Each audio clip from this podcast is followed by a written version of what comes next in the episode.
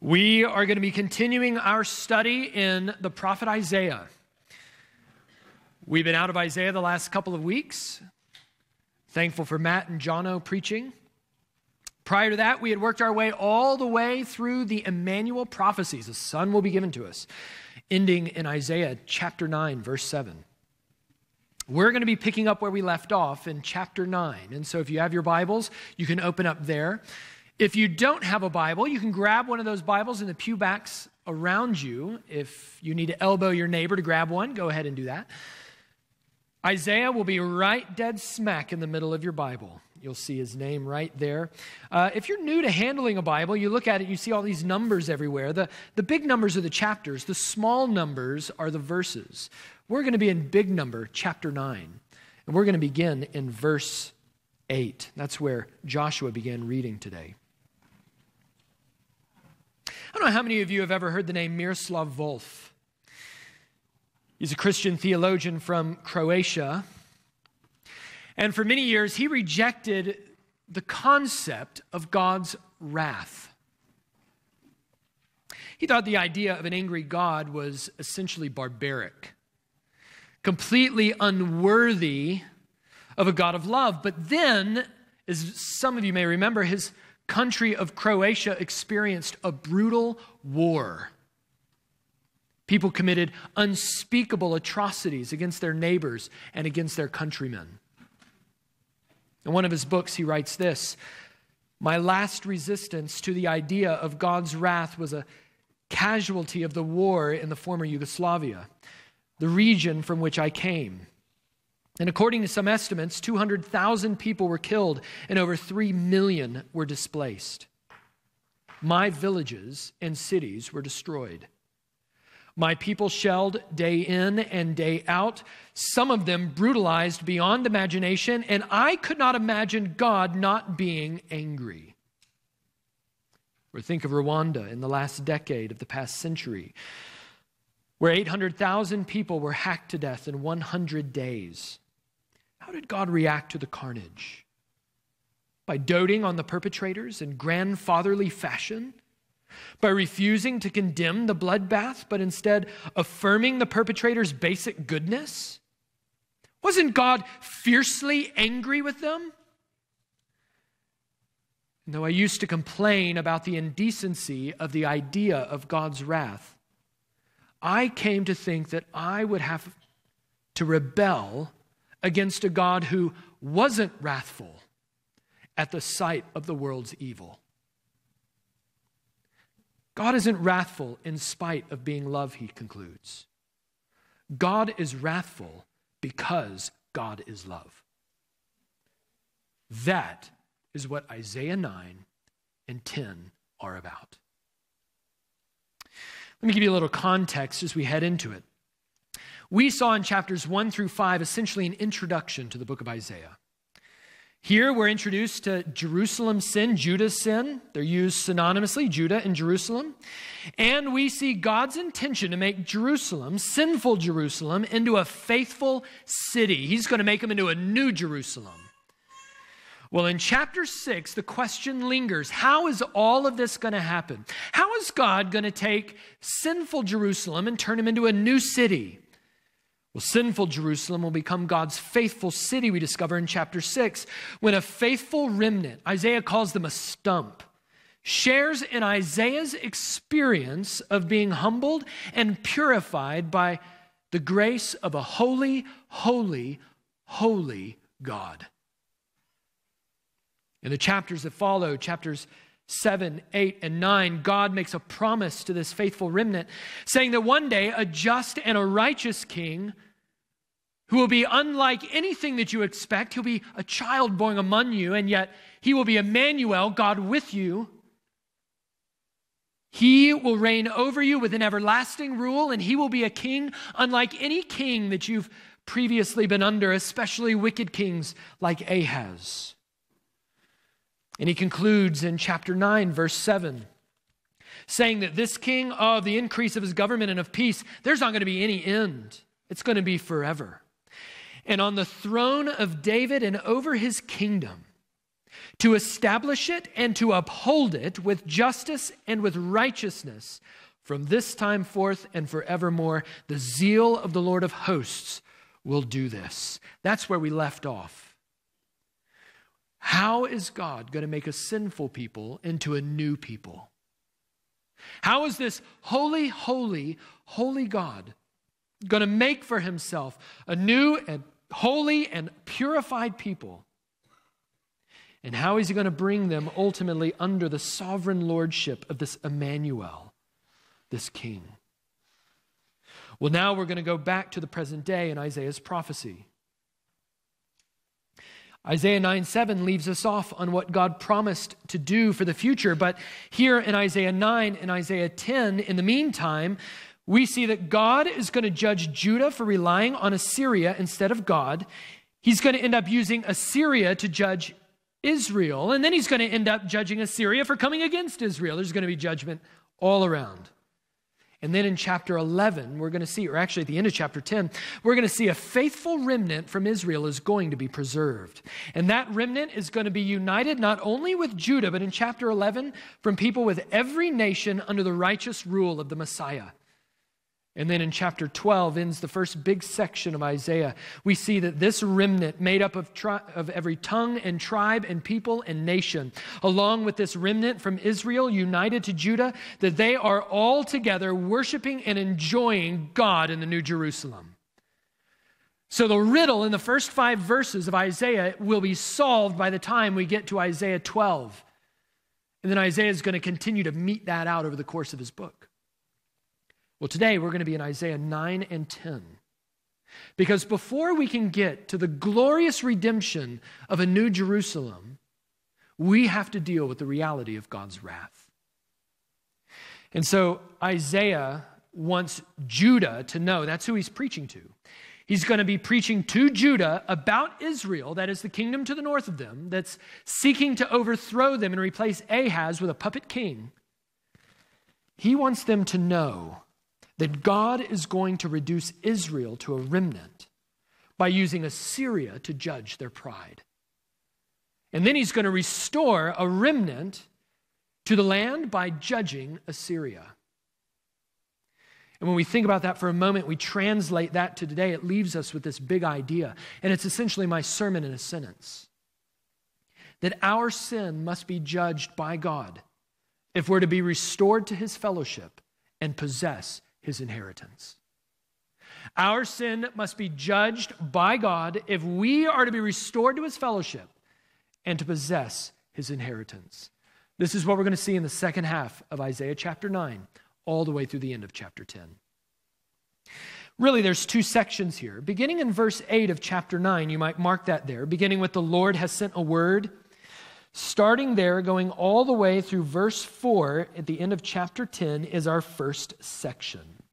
And we might label this section unrelenting wrath. And we see that in a refrain. Four times we see repeated in this section. For all of this, his anger has not turned away, but his hand is stretched out still.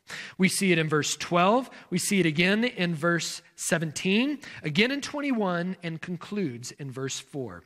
And every single one of those refrains concludes a judgment, four in total, that God is bringing against Israel for their rebellion. And then we have a new section beginning in verse 5, all the way through the end of the chapter. And it's following up this theme of unrelenting wrath with a new theme, and that is undeserved mercy.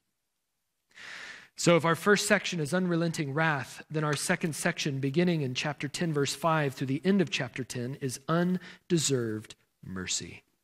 And we'll flesh that out when we get there. But before we dive into this text, we have to quickly both identify and deal with this refrain that I've mentioned in verse 12, 17, 21, and chapter 10, verse 4. For all of this, his anger has not turned away, and his hand is stretched out still. That word for anger is also translated wrath. Elsewhere, the word in Hebrew speaks about a person's nose. It's the idea of steam coming out of a nose, of, of, of unlimited anger. So, some of you, if you have toddlers, you know exactly what I'm talking about. They furrow their brow Or if you're one who liked to rough it up on the playground growing up, you know exactly what I'm talking about. It's this idea that anger has so boiled over that it's steaming out of your nose. You're breathing heavily, and that's the image that Isaiah wants Judah to see as God is coming against Israel. Not because God actually has a nose, He's pure spirit. But God uses anthropomorphic, that is, man like forms of language to speak to us in like toddler language, to give us language that we understand about who he is and how he operates. So here he's getting down to his level and saying, God is angry, it's boiling over, and he is huffing and puffing like a bull staring at red. That's what he means there. But what is then the wrath of God? Is it just a resentful and a spiteful, spontaneous response, perhaps even unpredictable? Well, we know that God from elsewhere in the Bible is immutable and that all, any of his other attributes cannot contradict the fact that he is unchanging. And when I say that, the reason that's important is because God doesn't have fits of emotions the way that we do. He doesn't respond to us and to his creation on a whim like that. He doesn't throw fits. His response to sin is rooted in his immutable, that is, unchanging character. And so when we think about his wrath, we can't think about it like an emotional tantrum against sin. That would be contrary to the very nature of God. But what is the wrath of God? If you want to work a definition, you might put it this way it's God's wrath in his active, resolute opposition to all evil. It is God's active, resolute opposition to all evil. And we need to understand that God doesn't operate in some of his attributes some of the time, and in other parts of his attributes other parts of the time. Wherever God is, all of his attributes are there. That means that God's wrath never leaves behind God's love, because God's love can never make peace with our evil. So we go back to the statement that Miroslav Volf said at the end of his quote that God isn't wrathful in spite of being love. God is wrathful because God is love. His love cannot endure and cannot make peace with our evil. He is committed to wiping out all those who oppose him and his people, and he is committed to wiping out every ounce of evil that dwells within the hearts of his own people so that they would be purified for his own glory. His love and his wrath are inseparable, they go together. Well, this is what we need to keep in mind because as you notice, this is the refrain. It's kind of like the chorus in Isaiah's song that he keeps going back to over and over again here in chapter 9 that for all of this, God's anger has not turned away, and his hand is stretched out still. That is a frightening chorus. Well, each one of these phrases concludes a judgment against Israel from God. We see in verse 8 that the Lord has sent a word against Jacob. He has sent prophets to preach to them and to warn them, and yet over the centuries they have not relented and turned back to God. And so we see then that in verses 10 through 12, Syrians and Philistines, they are tearing down buildings, they're ripping apart forests, but yet, even in all of this, we see that Ephraim, that is the northern kingdom, is saying in pride and the arrogance of heart, yeah, the bricks have fallen, but we're going to build it with even better stones. Yeah, they might have been, they might have cut down the sycamores, but we're going to build back cedars in their place. In other words, yeah, things may have been bad, but not only have we prevailed, we're going to build it back bigger and better all on our own. But they're not going to rely on God. So God confronts them and he says that because of this, because of this pride, because of this arrogance, he is going to send against them the adversaries of Rezin, that is the Assyrians. Now, the Assyrians at the time, they were the Third Reich of the day, sweeping through Gaza and all of the surrounding areas, gobbling up kingdoms wherever they could. And it was a centuries old campaign of world domination, of brutal slaughter. And God says, This is who I'm going to raise up against Israel. That I sent these lightweights against them to confront them so that they would turn to me and instead, they've only turned into themselves and they've doubled down. And now I'm going to send the big boys. I like watching boxing. Last night was heavyweight championship bout between two boxers we didn't even need to talk about. But the guy who won last night knocked out his opponent in the seventh round. And this guy has arguably, maybe historically, the greatest right hand in heavyweight boxing. He has fought 43 times and he's knocked out 42 opponents. And there's a phrase, what he does, in every single one of his hits, he, he throws a jab and then he immediately follows with a straight right. And in boxing, the phrase is blind him with the jab, put him to sleep with the right. That's exactly what we see happening here.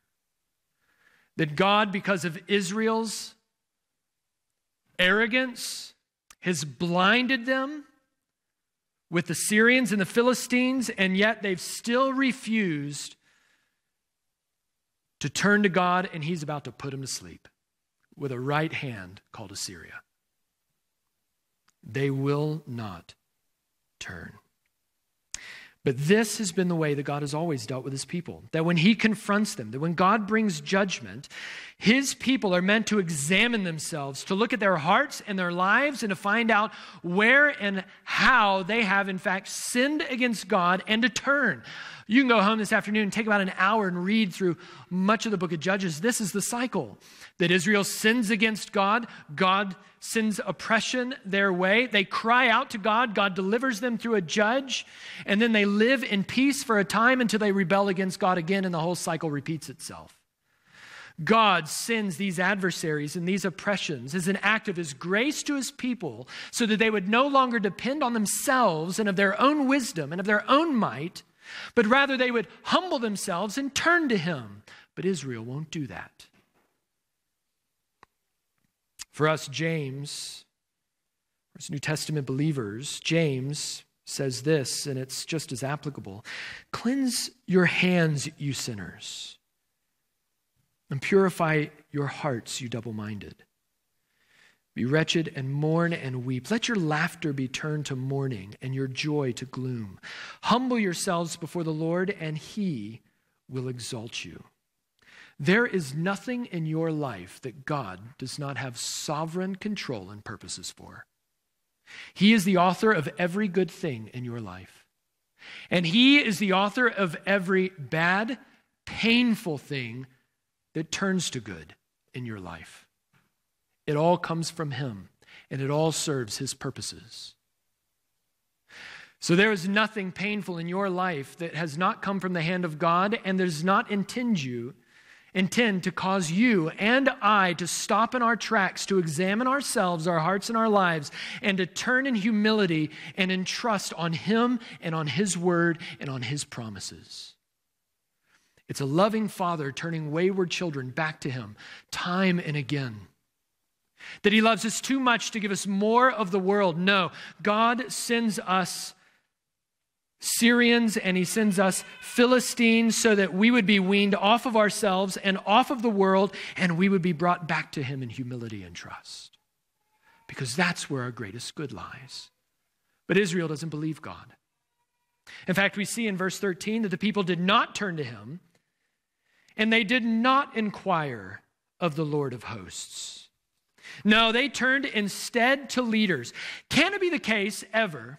that people who claim to be followers of the one true God reject the word of the one true God and look to government leaders instead for their salvation. This is nothing new. And yet, that's exactly what we see here. That they are not turning to the true Savior, the one who can redeem them and restore them. No, they're turning to substitute Saviors. And so, what does the Lord do? Well, He cuts them off. He cuts off from Israel both the head and the tail, that is, the elder and the honored man. All of the leadership he is wiping out. In fact, we see in the kingdom of Israel, that is the northern kingdom, from Jeroboam onward. Jeroboam was one of the sons of, of Solomon. He led to the split in the kingdom, Judah to the south, Israel to the north. Jeroboam is the northern king. And he, with every single king that followed, of every single one, it was said, and they did evil in the sight of the Lord. With the exception of Jehu, who did a little bit good, but he still gave himself to idolatry. Every single one of their leaders did evil in the sight of the Lord. So they had a choice. I'm trying to get your attention. I'm trying to get you back to me. Look at me. Look at my word. And they turn back to their wicked kings time and again. So God takes out the kings. I am going to take your crutches out from under you. Can it ever be the case that God, when we are prone to trust in things other than Him for security, for sustenance, that He knocks those things right out from under us? So that in a sense, chaos and anarchy comes into our life so that we would be convinced that we can't do this on our own and that these substitute saviors are unworthy of our trust so that we would rely on Him alone. And yet, Israel once again will not turn. And for all of this, his anger does not turn away, and his hand is stretched out still. Judgment is coming. Well, in verse 18, we've not only seen the first judgment, that is, that God confronts the proud. We've not only seen the second judgment, that is, God removes the leaders, but now we see a third judgment in verses 18 to 21, and that is that God permits self destruction. If you notice in verse 18, sin is spreading. Paul uses an image of sin that it is like yeast, just a little bit of it, put it a little bit in the dough, and it fills up the whole dough. It's like cancer infecting an entire body. And in verse 19, we see that part of this is because of the wrath of the Lord is responsible. How is the wrath of the Lord responsible ultimately for this sin spreading? Well, the Apostle Paul picks up on, that, on this idea in Romans chapter 1. You may remember in Romans chapter 1, verse 18, it says, the that the wrath of God is being revealed upon all mankind. Why? Well, they knew who God was, but they suppressed the knowledge of God. And in suppressing the knowledge of God, they had given them over to various kinds of wickedness. How is it that God in his judgment revealed his wrath against their wickedness? Answer He withdrew his restraining grace and he let their sinful desires just go as far as they wanted it to go. That was the judgment of God on mankind. And that's exactly what we see here. That in the wrath of God, what we see is his restraining grace has been withheld. This good has been withheld. And he says, Listen, if you want to choose sin over me, I'm going to let your sin carry itself out to its logical consequence. And what you see in verses 19 and 20 and 21 is self interest leading to self destruction. They are literally devouring one another. It's interesting because we see Manasseh devouring Ephraim, Ephraim devouring Manasseh. These are the sons, you remember of who? Of Joseph. And so it seems that that fratricide, either physically or spiritually, is never far from the house of Joseph. That this is his legacy. The Manasseh, they're devouring one another. But lest we think that this is something that only an ancient people might fall prey to. We need to remember the Apostle Paul at the end of his section on, on putting to death the works of the flesh and walking in the Spirit says this But if you bite and devour one another, oh, watch out that you are not consumed by one another. Self interest can so easily take root that we think that our interests are more important than anybody else's interest. James says in James chapter 4, Why are there quarrels and fights among you? Is it not because you desire and you do not have? You're willing to murder one another. Some commentators think that he's talking literally murder. Others, and I think this is more likely, are tearing one another down through gossip and slander, through the destruction of reputations, through the defrauding of, of others and their money, of the rich defrauding the poor, and so on and so forth. He says, You murder one another, all because you don't get what you want. That's why Jesus says, do nothing from selfishness or empty conceit, but in humility of mind, consider others more important than yourselves. Do not merely look after your own interest, but after the interest of others. Have this attitude in you, which was also in Christ Jesus. What we see in verses 18 to 21 and what we see in our own hearts and lives from time to time is anti Christ. It is self interest, no longer restrained by God's grace, that leads to self destruction. And as self destruction is sweeping through the land, we see finally in this fourth judgment that self preservation kicks in and the rich are now oppressing the poor. Those who have are taking advantage of those who have not. You better get what you need because pain is coming. It says here that they turn aside the needy from justice, verse 2 in chapter 10. They rob the poor of my people of their right. The widows may be their spoil, that they would make the fatherless their prey. It's easy pickings.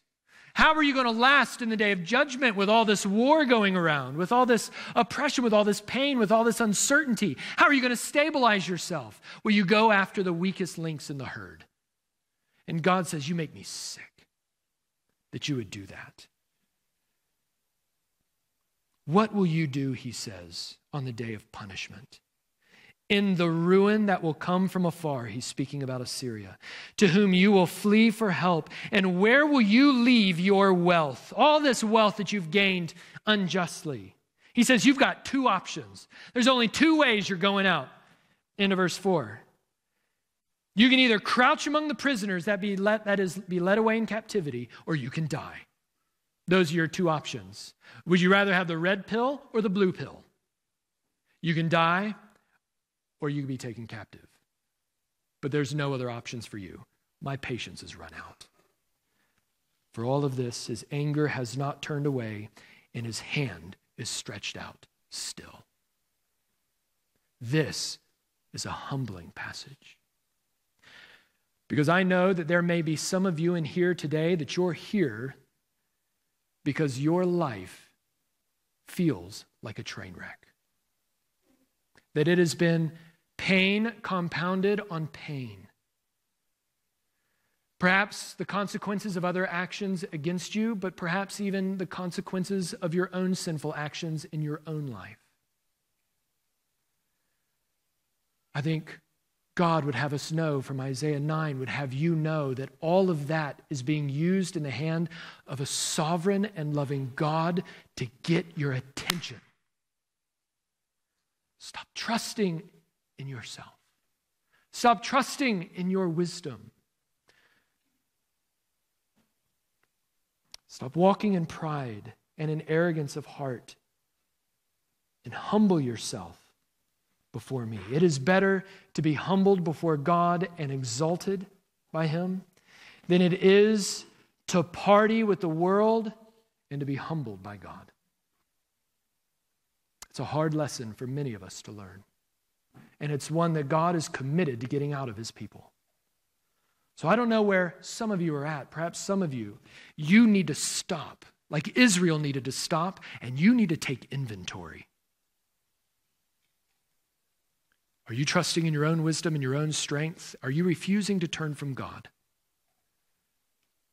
Perhaps God has brought these things into your life. Nothing in your life falls apart from His hand to get your attention, to turn you around, and to bring you back to Him. That you would turn to the one who strikes you and you would inquire of the Lord of hosts. Verse 13. But there's one question that remains for Israel and for all of us. And you see that in verse 3. It says, What will you do on the day of punishment? To whom will you flee for help? All of these judgments that we see here, these four judgments, they're nothing compared with God's wrath against sinners in hell. And so, in one sense, we see here and elsewhere, as I mentioned in Romans 1, that God's wrath has come, that it has in fact been revealed. But there is another sense in which God's wrath is coming. We see Paul writing to the Colossians, chapter 3 Therefore, put to death what is earthly in you sexual immorality, impurity, passion, evil desire, and covetousness, which is idolatry, because on account of these, the wrath of God is coming. It has come, but it has not fully come.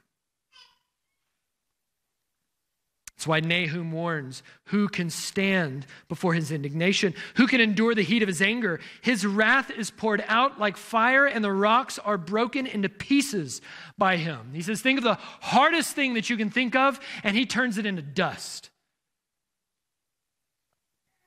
You may remember in 2004,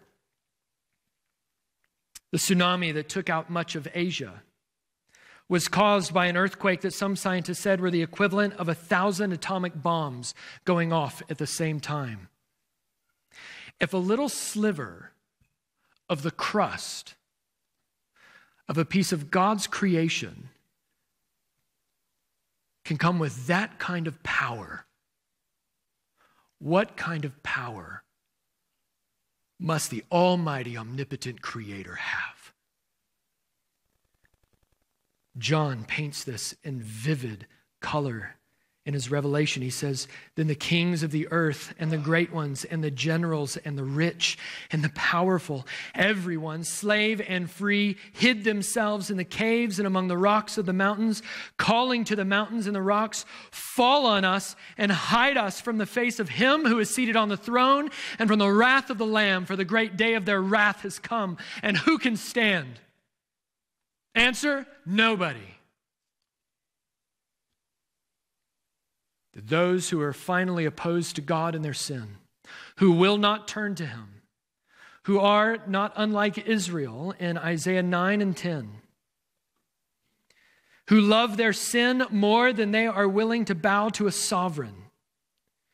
John goes on in Revelation 14 to write that they will drink the wine of God's wrath poured out full strength into the cup of his anger. And he will be tormented with fire and sulfur in the presence of his holy angels and in the presence of the Lamb.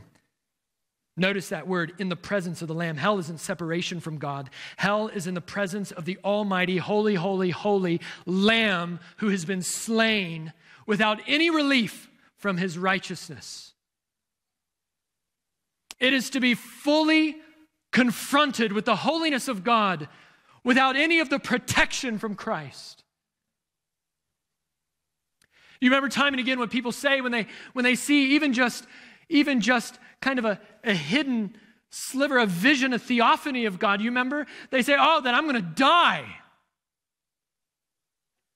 Well, even then, the presence of God is veiled, but Hell will be the unveiled presence of Christ in all of his glory without any of the, of the veiling and the protection of his grace. And that is terrifying. Hide me in the rocks. Don't let him see me. But he sees everything. This is the God whom Isaiah is preaching about. that his anger will never be turned away and his hand will always be stretched out. Well, Isaiah 9 and 10 teaches that, on, that, that only God can turn his wrath away. And the good news of the gospel is that God has provided a place for sinners to run and hide. And that place is Jesus. He's described two times in the New Testament as our propitiation. We see it in Romans 3, and we see it again in 1 John 2. And it's this idea of one who satisfies God's wrath, making it possible for forgiveness and reconciliation to occur. It's, an, it's temple language of the shedding of the blood. Go back and listen to Jono's sermon from last week, covers what we're talking about here. And the idea is captured in the image of Jesus in Gethsemane in Matthew 26, where he says, If this cup cannot pass unless I drink it, your will be done. What cup is he talking about? On the cross, the wine of God's wrath was poured full strength into the cup of his anger. That's what we saw in Revelation 14. That's the cup that Jesus is talking about. And he says, If this cup can't pass for me, oh, I don't want to face that cup. But if this cup can't pass for me, then I'll drink it full. If that's your will for me. And so on the cross, the wine of God's wrath was poured full strength into the cup of his anger, and Christ drank up every single drop in the place of every single sinner who would turn from sin and trust in Christ. What are you waiting for? If you're here and you've not yet trusted in Christ, what are you waiting for? God will not be patient forever. What is holding you back that you would not turn today and trust in Christ? That He would give you such a great offer of not just of all of God's wrath being absorbed in his atoning work on your behalf, but of all of his righteousness and all of his joy and all of his inheritance and everything that belongs to him now belongs to you, and everything that once belonged to you, that is the very wrath of God against your sin, has been laid on him instead of you. Why wouldn't you want that? What keeps you from turning? Don't be like Israel. Don't be a fool. Trust in Christ. Because only in Christ is the anger of God turned away. And only in Christ does the hand that was once stretched out to us in judgment now stretches out to us as a father. Only in Christ. Well, we're going to see beginning in verse 5 all the way through the end of the chapter undeserved mercy. And we need it after that chapter, don't we? That's a big one. We're going to see a couple of things. We're going to see, first of all, God's agent brought low. That is, that God dealing specifically with Assyria. And we're going to see, secondly, in verses 20 to 26, God's remnant brought back. God has sent Assyria against Israel. He wants Judah to know He's called Israel godless. He's called Judah godless. Godless in the same way that Assyria is godless, which is shocking if you're listening to Isaiah preach. He sends Assyria against Israel. Israel consumes, Assyria consumes Israel, and then they make their way down to Judah. And they make it all the way to the edge of Jerusalem before God in his sovereignty stops them. And all of that is according to the promise that we saw all the way back in Isaiah chapter 8, you may remember. That Israel is going, it's going to rise, the king of Assyria and all of his glory, it's going to rise over its channels, over all of its banks. It's going to sweep into Judah like a flood. It's going to overflow and pass on, reaching even to the rock or reaching all the way to the neck. In other words, Assyria is going to flood all the way up to the neck of Judah, but it's not going to choke them out. God's got further plans. But notice of what we see to be true about Assyria. A couple of things. Beginning in verse 10, or rather, verse 5 and 6. God says, Woe to Assyria, the rod of whose anger? Of my anger.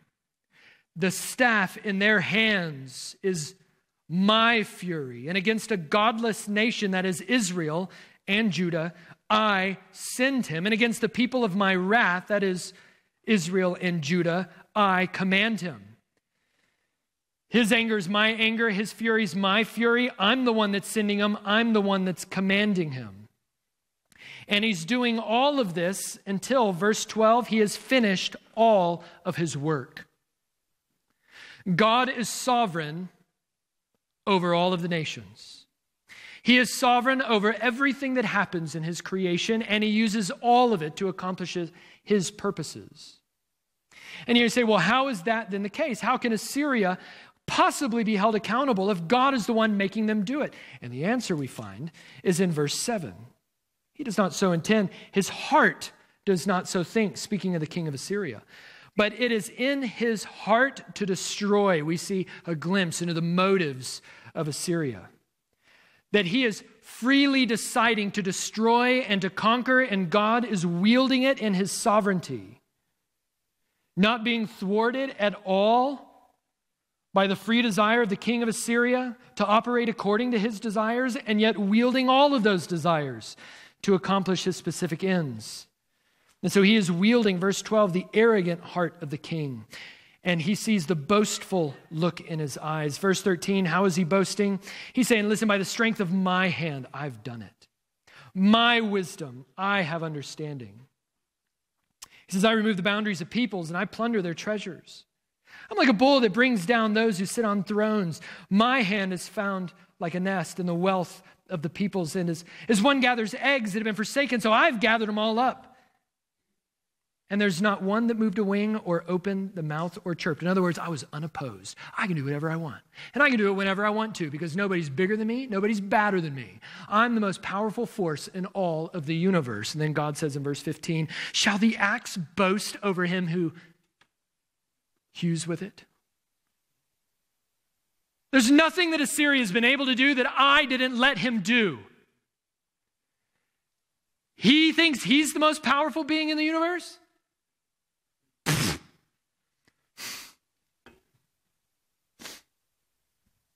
Shall the axe boast over the one who hews it? Shall the, shall the pottery accuse the potter? Or the saw magnify itself against him who wields it, as if a rod should wield him who lifts it, as if a staff should lift him who is not wood. He is just a tool in my hand to accomplish my purposes. And because of his arrogance, in which he has freely acted out of, according to my sovereign purposes, I'm going to judge Assyria because he is all about his glory and he doesn't give a rip about my glory. And so he is deserving of judgment in the same way that godless Israel deserves judgment, and in the same way that godless Judah deserves judgment. None of them are about my glory. And so, Assyria, we see at the end, verse 33 Behold, the Lord God of hosts will lop the boughs with terrifying power. And the great and height, speaking of Assyria, will be hewn down, and the lofty will be brought low. The irony here is that the axe is about to get axed. But in the middle of all of this, of God's agent being brought low, God raises Assyria to come against Israel, against Israel down into Judah, and then he ends up judging not just Israel and Judah, but also judging Assyria. But in the midst of all of this, we see in verse 20 all the way to 27 not only that God agent, God's agent is brought low, but that God's remnant is brought back. And we get a glimpse of God's grace in judgment. It's a glass of ice cold water in a scorching hot desert of a passage. And that's what we see here. That in that day, the remnant of Israel and the survivors of the house of Jacob will no more lean on him who struck them. In other words, Israel or Assyria, but will lean on the Lord, the Holy One of Israel, in truth. A remnant will return, the remnant of Jacob, to the mighty God. For though your people Israel be as the sand of the sea, only a remnant of them will return. Destruction is decreed, overflowing with righteousness. For the Lord God of hosts will make a full end, as decreed in the midst of all the earth.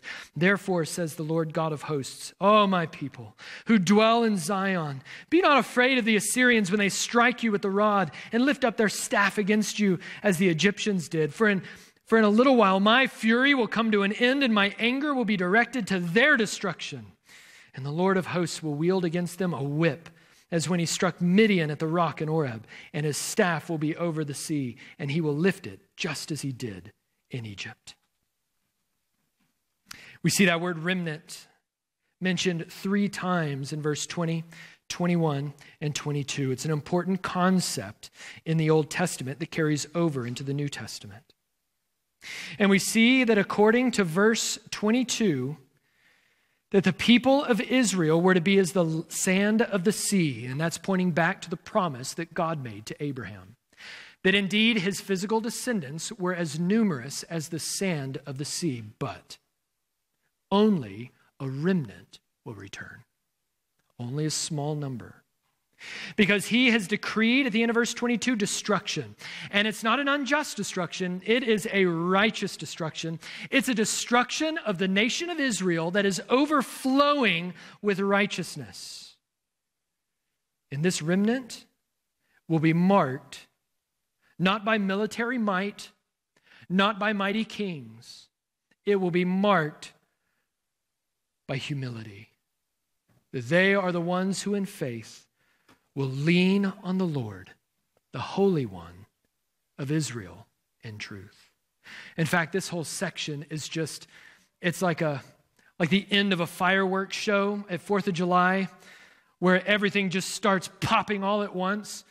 It's like a theological version of that all of the names that Isaiah, beginning in verse 16, attributes to this God who is bringing back this remnant. He is, verse 16, the Lord God of hosts. He is the light of Israel. He is the Holy One. He is the Lord, the Holy One of Israel, verse 20. And He is the mighty God, verse 21.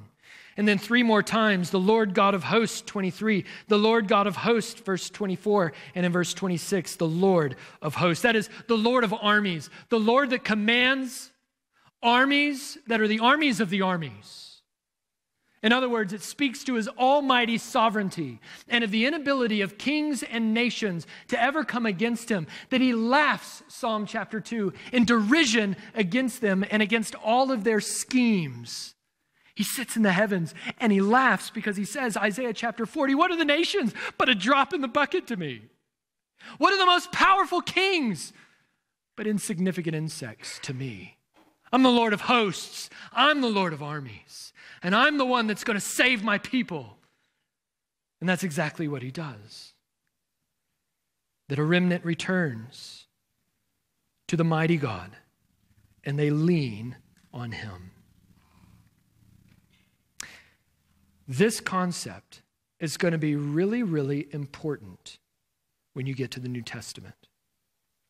Because a question remains coming out of the Old Testament, and it's this If the Jews are the people of God and Jesus is the Messiah,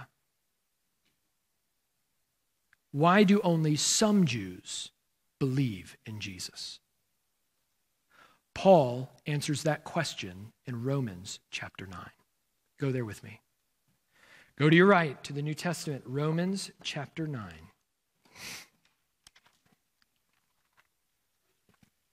We're not going to look at the whole passage. We're just going to go to the very end, Romans chapter 9. Romans 9 is specifically talking about God's electing grace, his sovereignty in electing some and then choosing others according to his purpose to be used as vessels of destruction, all for his glory. Ultimately, not a super comfortable passage for many of us, not one that we can easily reconcile, but one that is completely centered upon God's sovereign grace and centered upon his glory. And in the end, when people ask Paul, well, isn't this kind of unjust of God to do this? And he goes, well, who are you? Does the potter have no right over the clay to make the same lump one vessel of honorable use and another for dishonorable use? In other words, can't the potter do whatever he wants with the clay? That's the Creator's prerogative. You don't need to know Greek to know the plain meaning of that passage. But notice what happens. He ends up quoting Hosea in verse 25. And he's talking about these people who are his people, but, but they're not really his people. There's, there's a different people that are his people. And then in verse 27, look at this. Isaiah cries out. Paul here is crying out with Isaiah. And he says, Isaiah cries out. He uses the present tense. Why is Isaiah, dead for centuries, crying out in the present tense? Because Paul is crying out just as Isaiah cries out, and he's crying out the exact same message. In other words, he's crying out in the spirit of Isaiah concerning Israel. And then look at what Paul preaches. Though the number of the sons of Israel be as the sand of the sea, only a remnant of them will be saved. Where did that come from? Isaiah chapter 10. For the Lord will carry out his sentence upon the earth fully and without delay. So, if the Jews are the people of God and Jesus is the Messiah, why do only some Jews believe in Jesus? Well, I want you to notice what Paul does here in verse 27. He quotes Isaiah chapter 10, verse 21, and he says, Though the number of the sons of Israel be as the sand of the sea, only a remnant of them shall be saved. Whoa, stop. That's not what Isaiah said. That's not what you find in the Hebrew Bible, and that's not what you find in the Septuagint. You find that, and a remnant will return. You don't find that a remnant will be saved. So is Paul saying that Isaiah was wrong? What is Paul doing here? Paul is interpreting Isaiah's words under the inspiration of the Holy Spirit in light of Jesus Christ. And he is giving Isaiah's words their fullest and their truest meaning in a way that Isaiah in his day could not fully understand. Paul isn't changing the meaning of Isaiah 10. He is giving the full meaning of Isaiah 10 in light of Christ. That Israel's restoration to the land from exile, which is what Isaiah was looking forward to, serves merely as a type. It's not the ultimate fulfillment of God's promises. It is a type, it's a shadow of a greater fulfillment yet to come. That according to Paul, this type is not fulfilled in physical Israel. Remember, they have been destroyed by God. There's only a remnant of Israel, of this physical descendants of Abraham, that now remain, that he calls his people. That's the Hosea passage just above. And according to Paul, this type is fulfilled not in physical Israel, but in the true Israel. That's us, it's the church. And the hope of the true Israel is not the possession of a piece of land by our participation in an old covenant. Our hope is the possession of an even better inheritance by our by our participation in a new covenant that has been based on even better promises in Christ.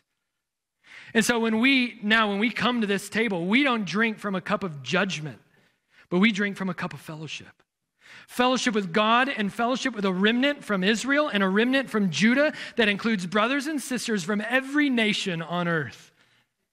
Of a new people, of a new Jerusalem, of a new and better Israel that has been filled and populated under its head, which is Christ, under new and better promises in the new covenant. Oh, if only Isaiah could have seen what Paul knew in light of Christ. That's why he changes it. No, it's not merely that they're getting back to the land. That was just a three dimensional prophecy of a better work that God was going to do in Jesus. And that is that he is saving for himself a people of all nations to be a new Jerusalem and a new creation to be his people. And he will be their God. And one day he will return and they will behold him face to face. That's what Isaiah 10 is looking forward to. That for every single sinner who would repent and trust in Christ is united to Christ and becomes a member of the true Israel. No longer bound to the old covenant, but a member of a new covenant based on better promises in Christ. And those promises say that God's hand will never once again come against you, and his anger has been completely satisfied and extinguished against your sin once and for all in Christ because of his blood. Is driving me crazy.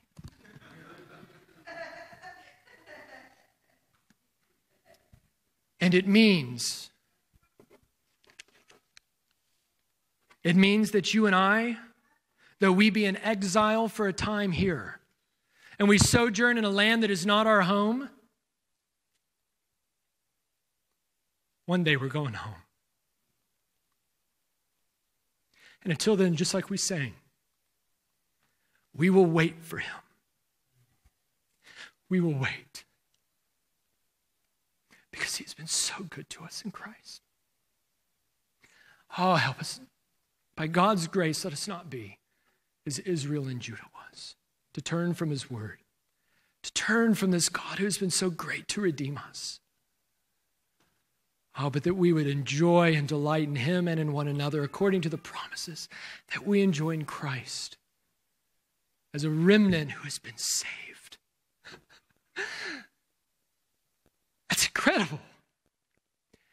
You're here today as a member of the new Israel because God has been sovereignly and meticulously working, even through his judgments, over centuries and centuries to save Mike Campbell, to save George Stone, to save men and women and children from every tribe, tongue, and nation, to be a new city, a faithful city to be a new Jerusalem for his glory. Oh, that's our destiny.